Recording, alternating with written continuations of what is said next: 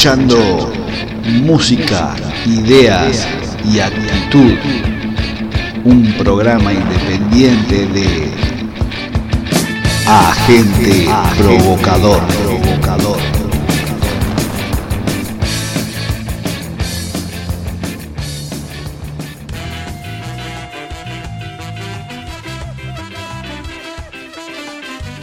Hola amigos, se les da la bienvenida a quienes están dándole play a este episodio número 101 de Agente Provocador y que hoy titulamos Armas de Control Social, título inspirado en la canción de los chilenos Scaldic y que este año editan un nuevo álbum, al menos de momento en formato digital y que podés encontrar en la red. Muy buenos músicos y muy buenas sus letras. Si no escuchaste el programa anterior, te lo recomiendo. Fue el número 100 y en él relatamos un par de historias relacionadas a la droga llamada pervitin y Leo desde Uruguay nos comentaba acerca de la reedición de Catalina Records de aquel primer compilado de bandas hardcore punk do it yourself de Argentina y Uruguay y que llamamos y recordamos bajo el nombre de Vivir Acción. en realidad era un fanzine que fue el, primer, la primera publicación independiente eh, eh, binacional, eh, por decirlo de una manera, y también puede presumir de haber sido el primer fanzine do it yourself elaborado 100% con papel reciclado. Esta publicación contenía un cassette, venía con un cassette incluido a precio de costo, donde por el, en la cara A encontrábamos a varias bandas eh, punks de Montevideo y en la cara B a varias bandas emergentes de la escena hardcore argentina.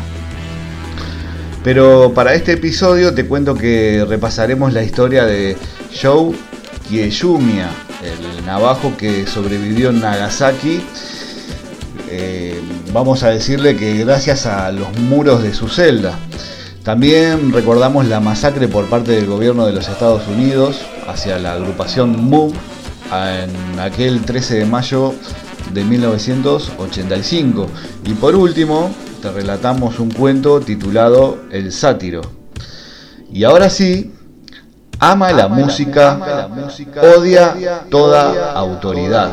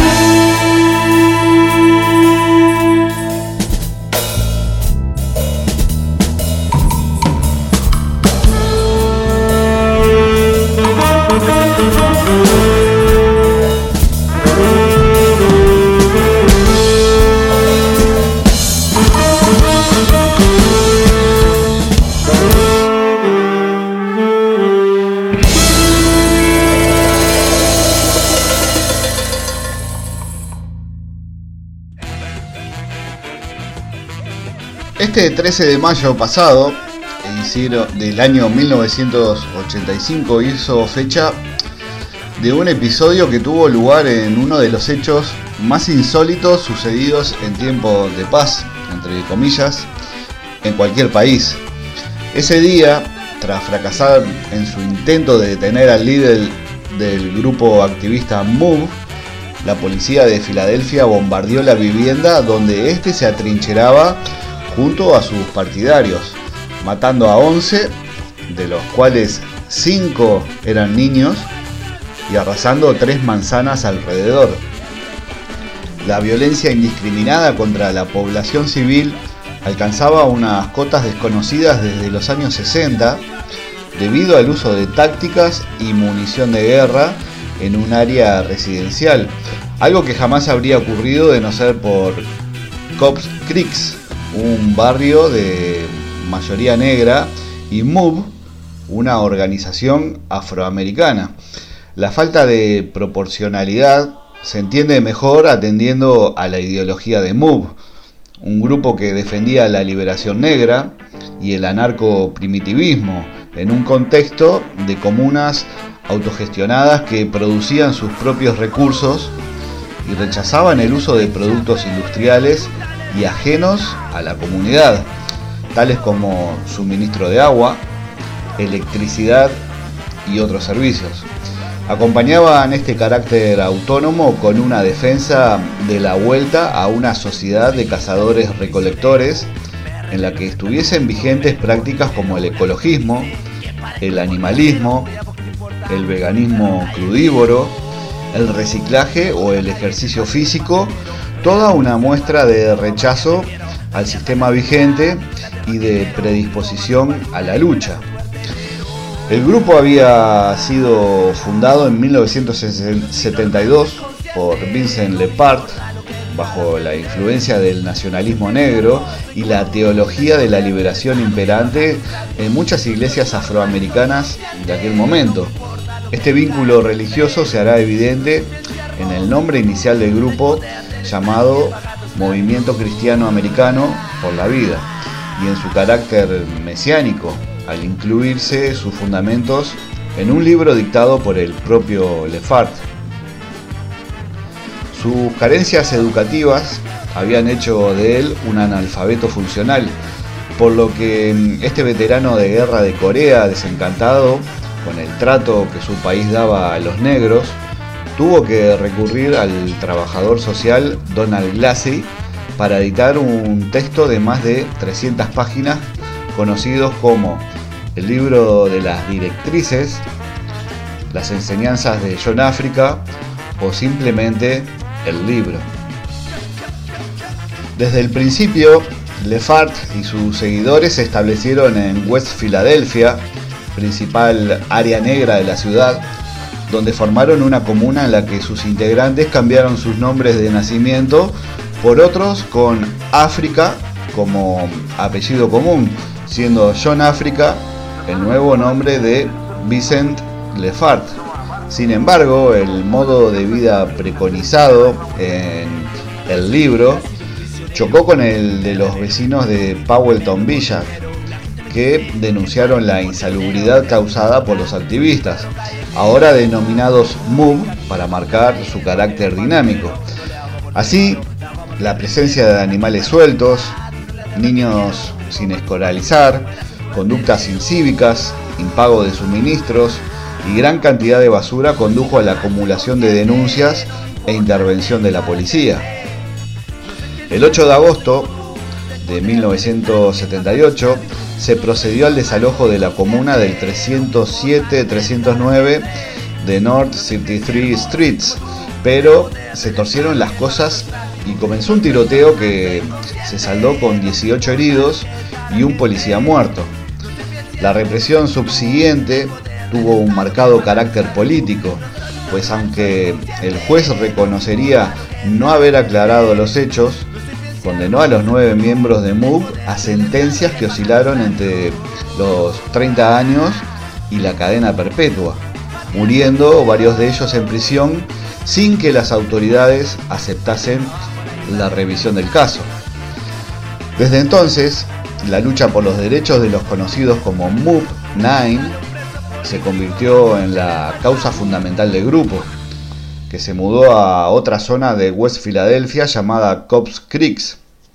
En este barrio de clase media reconstruyeron su comuna y reprodujeron sus viejas pautas, a las que añadieron la fortificación del recinto y el lanzamiento de continuas proclamas por medio de grandes megáfonos y altavoces.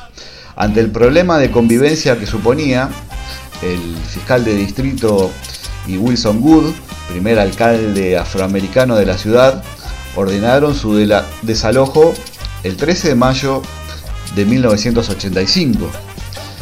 Decenas de policías rodearon la casa ubicada en el 6200 de Osage Avenue, instando a la evacuación de los activistas. Al no recibir respuesta ni dejar salir a los niños, el jefe de policía autorizó el ataque. Gregor Zambor, de nombre kafkiano, como la situación que sobrevendría, se dirigió a los sitiados con una frase peliculera que ilustraba la realidad. Atención, Mug, les habla América. Y comenzó el asalto.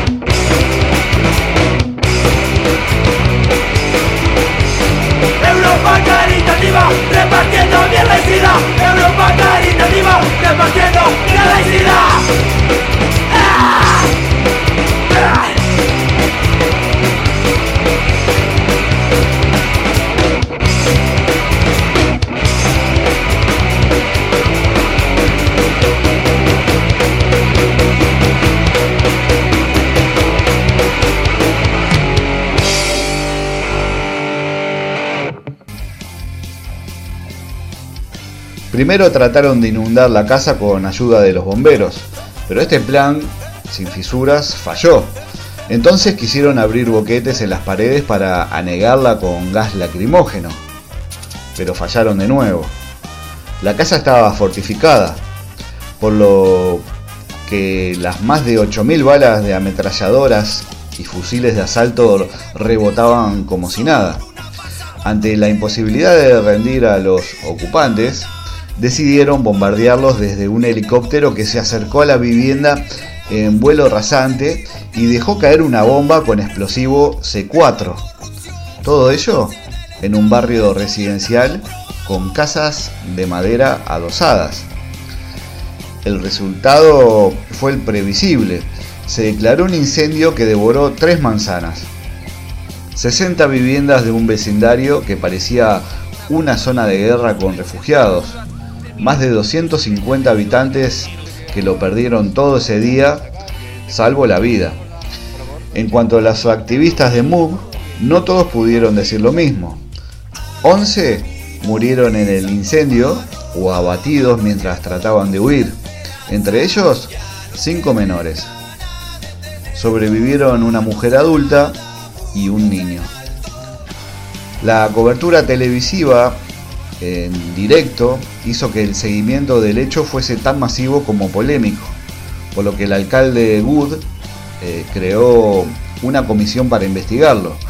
Concluyó que la policía había usado tácticas gravemente negligentes y juzgó excesivo el bombardeo teniendo en cuenta que se trataba de una fila de casas.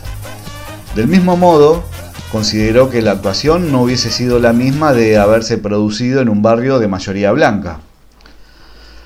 Aunque la comisión instó a depurar responsabilidades, nadie fue investigado por estos hechos. Y en 1987, Wilson Goody fue reelegido como alcalde de Filadelfia.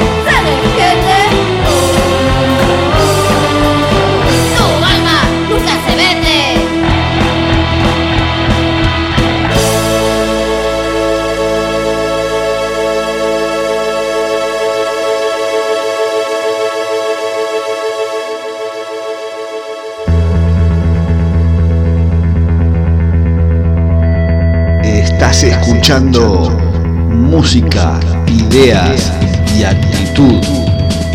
Un programa independiente de Agente Provocador.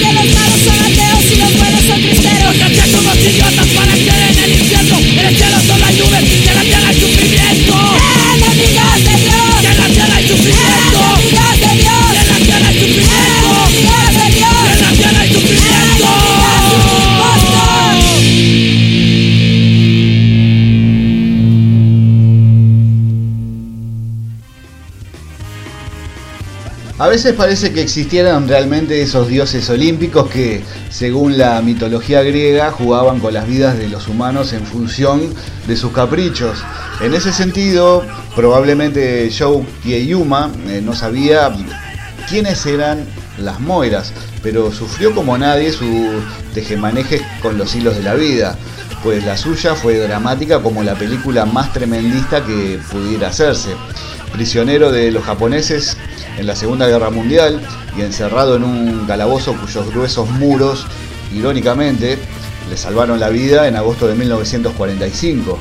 La celda estaba, sí, en la ciudad de Nagasaki, donde se lanzó la segunda bomba atómica.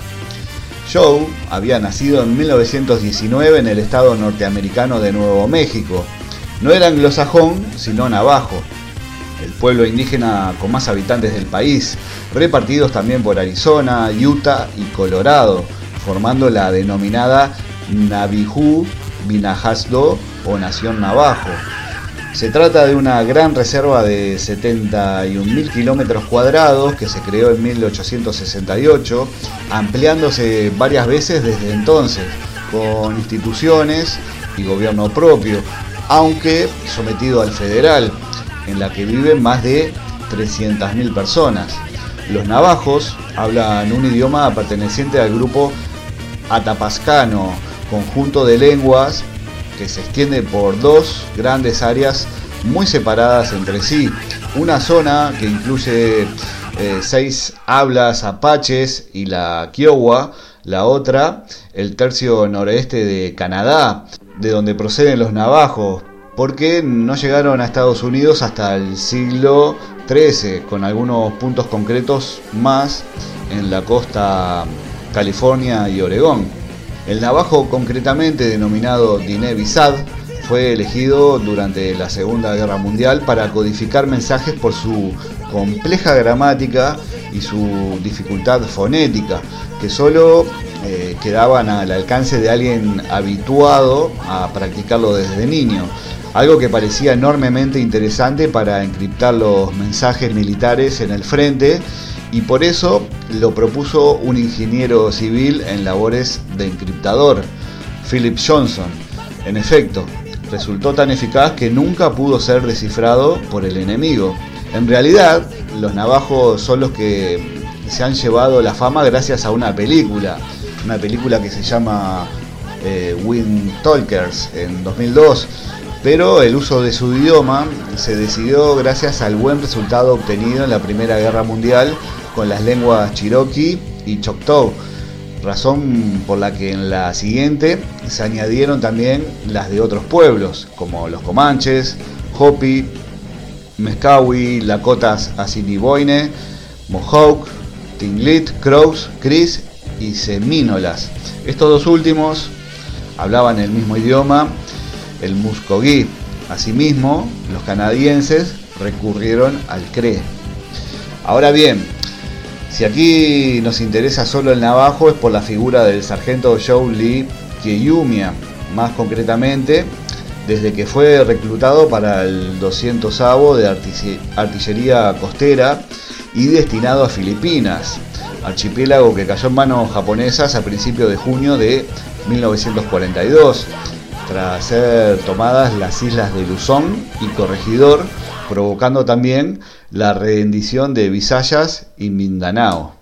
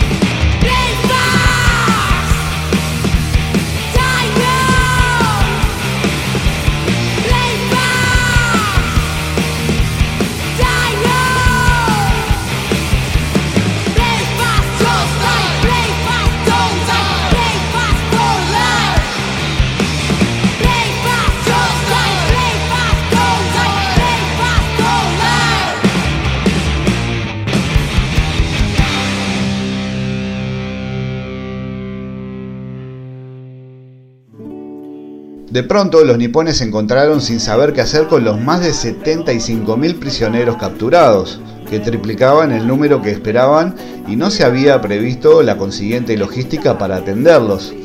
En un primer momento fueron reunidos en la península de Batán, que cierra la bahía de Manila, pero hacía falta buscar una solución. Finalmente, se decidió enviarlos a un campo de concentración situados a un centenar de kilómetros en la provincia de Tarlac, campo O'Donnell.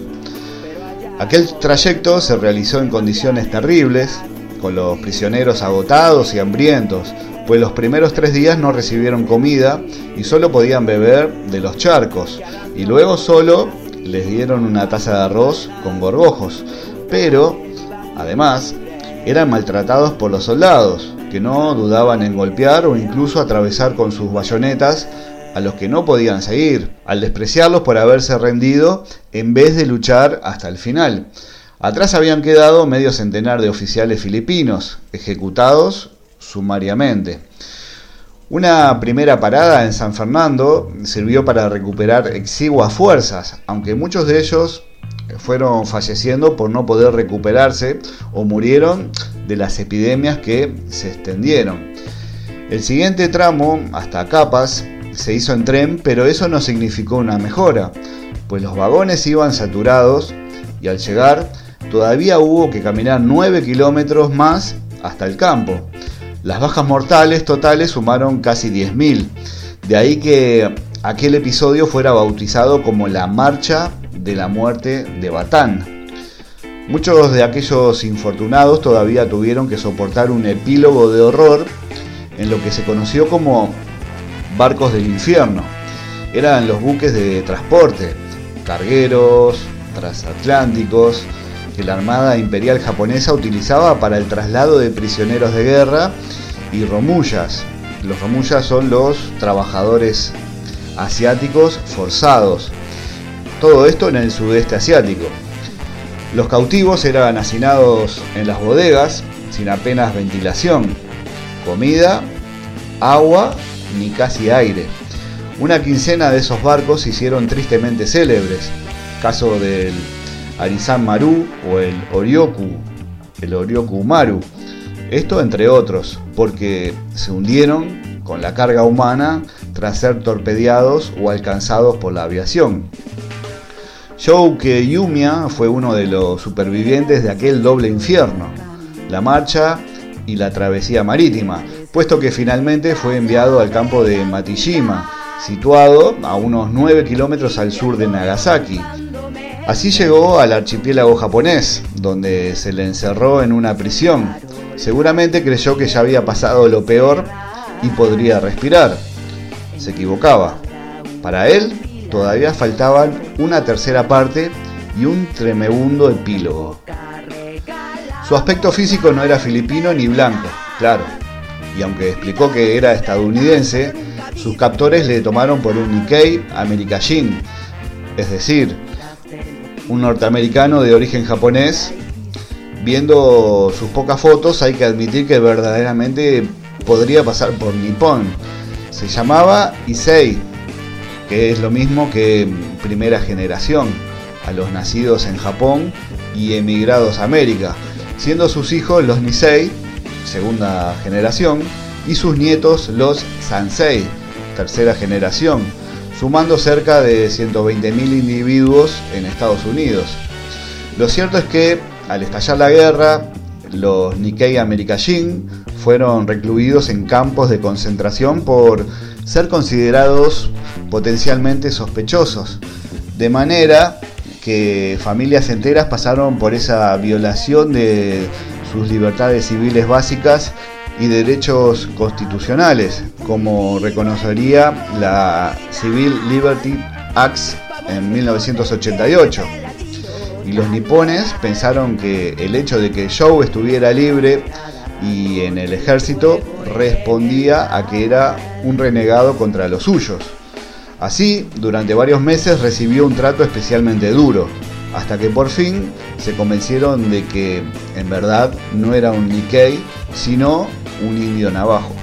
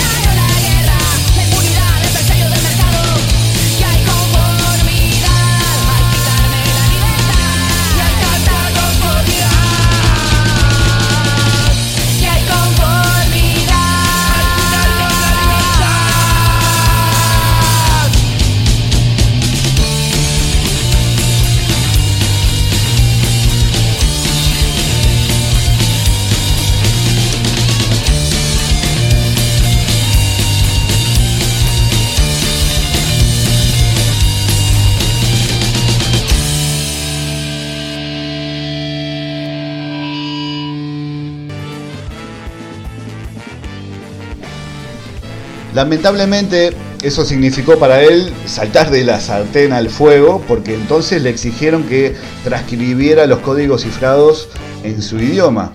Para entonces la línea de frente se acercaba peligrosamente a sus islas y, de hecho, los navajos jugaron un papel importante en la conquista de Iwo Jima, así que los japoneses ya se habían enterado de que el enemigo recurría a ese truco para encriptar sus mensajes. Disponer de un prisionero de ese pueblo parecía, a priori, una afortunada casualidad. Por eso un día recibió una visita de dos mujeres que le escribieron dos palabras navajo en inglés para comprobar si las sabía leer, como así fue. Pero había un problema. Al inicio de la contienda, el número de navajos que podían entender el idioma con soltura suficiente como para trabajar en los mensajes cifrados no pasaba de una treintena de personas. Fue necesario reclutar a dos centenares y entrenarlos en Camp Pendleton, esto en California, hasta que fueron capaces de descifrar textos en medio minuto. Todo un éxito, puesto que con las máquinas el trabajo solía llevar media hora. Lo malo era que no bastaba con hablar esa lengua, que originalmente era solo oral, sin poseer versión escrita, ya que había muchas palabras y expresiones modernas que no tenían traducción a un lenguaje primitivo. Por eso se empleaban metáforas que únicamente los expertos decodificadores sabían interpretar, para ello no quedó más remedio que elaborar un alfabeto fonético que deletrease las palabras de la terminología militar letra por letra y aún así era demasiado farragoso, por lo cual se optó por recurrir directamente a vocabulario navajo en clave, como decíamos, metafórica, que los decodificadores debían aprenderse de memoria. Por ejemplo, para aludir a un destructor se usaba tiburón, o para referirse a un teniente coronel se decía hoja de roble plateado. Por tanto, un no iniciado se encontraría con una retaíla de nombres y verbos sin aparente orden ni concierto, siendo incapaz de darle sentido al mensaje. Fue lo que le ocurrió a Joe. Transcribió, los mensajes, pero sin que sirvieran para nada, pues él era un simple artillero y no había sido adiestrado para interpretarlos, aparte de que lo reclutaron antes de desarrollar el código. Lamentablemente, no convenció a los japoneses, quienes pensaron que estaba tomándoles el pelo y, en consecuencia, le sometieron a nuevos castigos. Entre ellos, enterrarlo en la nieve hasta la cintura a 3 grados bajo cero. Cuando le levantaron el castigo, una hora más tarde, las plantas congeladas de sus pies se habían quedado pegadas al suelo y al arrancarlas se dejó ahí la piel. El cautiverio de Joe duraba ya tres años cuando llegó el 9 de agosto de 1945. Tres días antes, algo extraordinario y terrible había pasado en Hiroshima, tal como confirmó unas horas después el presidente de Estados Unidos, Harry Truman. La ciudad fue arrasada por la explosión de la primera bomba atómica usada en un ataque real y amenazaba con repetir si Japón no se rendía. La prensa nipona informaba del siniestro hongo nuclear y la devastación generada en unos 12 kilómetros cuadrados, pero no estaba claro el número de víctimas. Lo que sí se confirmaba era que el ministro de Exteriores soviético anunciaba en Tokio el fin del pacto de neutralidad y declaraba también la guerra lanzando una ofensiva contra Manchuria. Japón estaba barajando las condiciones para negociar una rendición cuando sonaron las alarmas antiaéreas en Nagasaki. Al contrario que Hiroshima, era un puerto importante, con astilleros, y además allí se ubicaba la fábrica Mitsubishi, fundamental para la Fuerza Aérea Japonesa, por lo que ya había sufrido bombardeos antes. Aún así, no estaba previsto que la segunda bomba atómica se lanzara allí, sino en Kokura. Pero el cielo nublado sobre esta decidió a la tripulación del B-29 Baxkar a elegir el segundo objetivo previsto. La siniestra carga salió del avión a las 11 de la mañana y explotó medio minuto más tarde, desviada a unos 3 kilómetros del punto previsto. Pese a ello, entre 30 y 40 mil personas fallecieron instantáneamente, la mayoría obreros, pero incluyendo miles de trabajadores forzados coreanos. Shou Kieyumia podría haber sido uno más, ya que su prisión estaba también allí. Sin embargo, los gruesos muros de hormigón de su celda le salvaron la vida, o al menos de eso estaba convencido. Lo cierto es que la destrucción fue mayor en el hipocentro de la explosión porque la bomba era más potente que la de Hiroshima. Pero, al estallar entre las laderas del valle de Urakami, estas amortiguaron en parte la, la onda expansiva y las colinas sirvieron de protección. Además, si bien hubo incendios y muchas casas eran de madera, Nagasaki no tenía depósitos de combustible que generasen las gravísimas tormentas de fuego que sufrió Hiroshima. Tampoco hubo lluvia negra, limitando los efectos de la radiación sobre los supervivientes. Hablando de ellos, Joe Kiyomiya no era el único prisionero aliado en la ciudad, ni se salvó solo él, aunque entre los fallecidos figuraban siete holandeses y un piloto británico, 24 australianos también se libraron.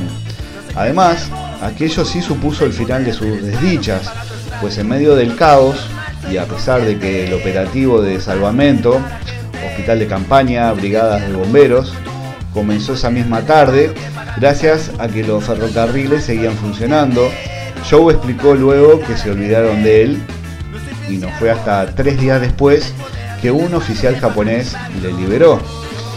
Con un discurso del emperador Hirohito retransmitido por radio a todo el país, Japón se rindió el 14 de agosto. Eso suponía el final de la Segunda Guerra Mundial. Así que Joe fue repatriado a Estados Unidos, donde pasó por varios hospitales para recuperarse de sus heridas, la desnutrición y también la disentería.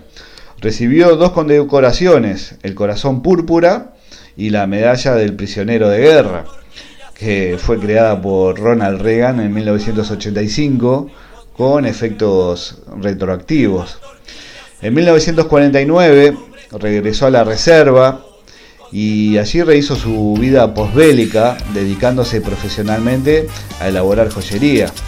Asimismo, contrajo matrimonio con Lita Mae, con quien tuvo tres hijos y no pareció manifestar efectos secundarios de su impactante experiencia porque vivió 52 años más hasta el 17 de febrero de 1987.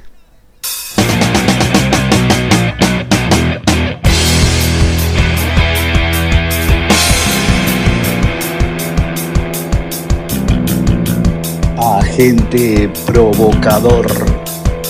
Música e ideas.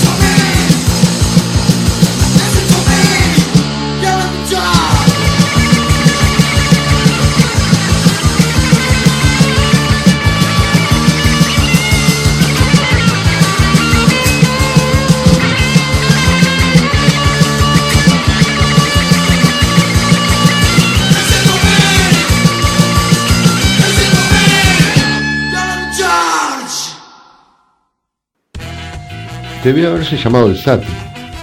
Era la traducción correcta. Pero se le conoció como el Satario o hasta como el Sartorio.